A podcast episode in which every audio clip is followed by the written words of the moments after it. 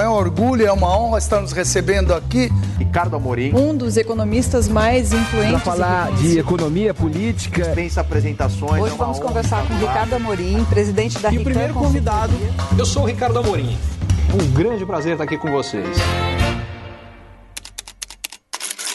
O Brasil merece um líder que seja capaz de colocar os interesses do país e dos brasileiros acima das suas opiniões pessoais.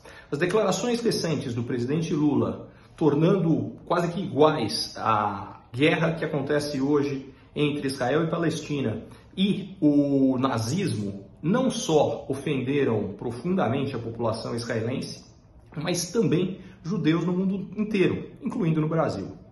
O que é mais grave é que, se por um lado faz todo sentido que Lula queira paz, tenho certeza que a imensa maioria dos brasileiros, se não todos, e também dos israelenses e palestinos e da população de todo mundo quer paz.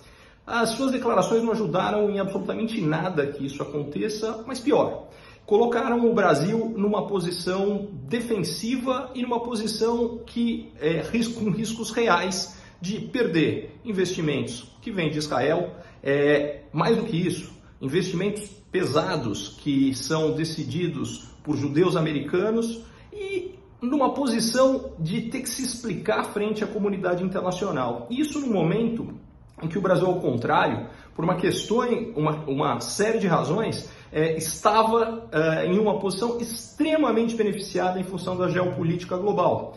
Num mundo de risco geopolítico crescente, com guerra é, entre Rússia e Ucrânia, guerra entre Israel e Hamas, é, a gente está tendo conflitos na fronteira entre é, Irã e Paquistão, é, mesmo aqui perto, é, Venezuela é, com, com Guiana, enfim, tudo isso cria um cenário onde as opções para grandes investidores mundiais vão ficando limitadas e o Brasil, exatamente por não estar envolvido nisso, levava uma grande vantagem. E a gente está, no mínimo, diminuindo essa vantagem de capacidade de atração de investimentos, de geração de empregos que geram renda que melhora a vida de todos os brasileiros. Isso tudo desnecessariamente.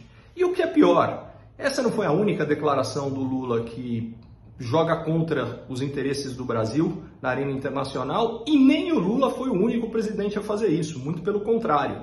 Se a gente lembrar, com grande frequência, o então presidente Bolsonaro fazia declarações atacando a China, que é o maior parceiro comercial brasileiro e que, mais uma vez, opinião dele, da mesma forma que a opinião do Lula, isso não leva a nada a melhora da vida dos brasileiros. Está na hora da gente, a gente merece e precisa eleger gente que seja capaz de colocar os interesses do país à frente das opiniões pessoais, porque quem está lá como presidente nos representa, ele não é dono do país e não deve falar pelo país coisas que não representam o que é a opinião do país. Curtiu esse conteúdo? Assine para receber quando cada um dos próximos for publicado.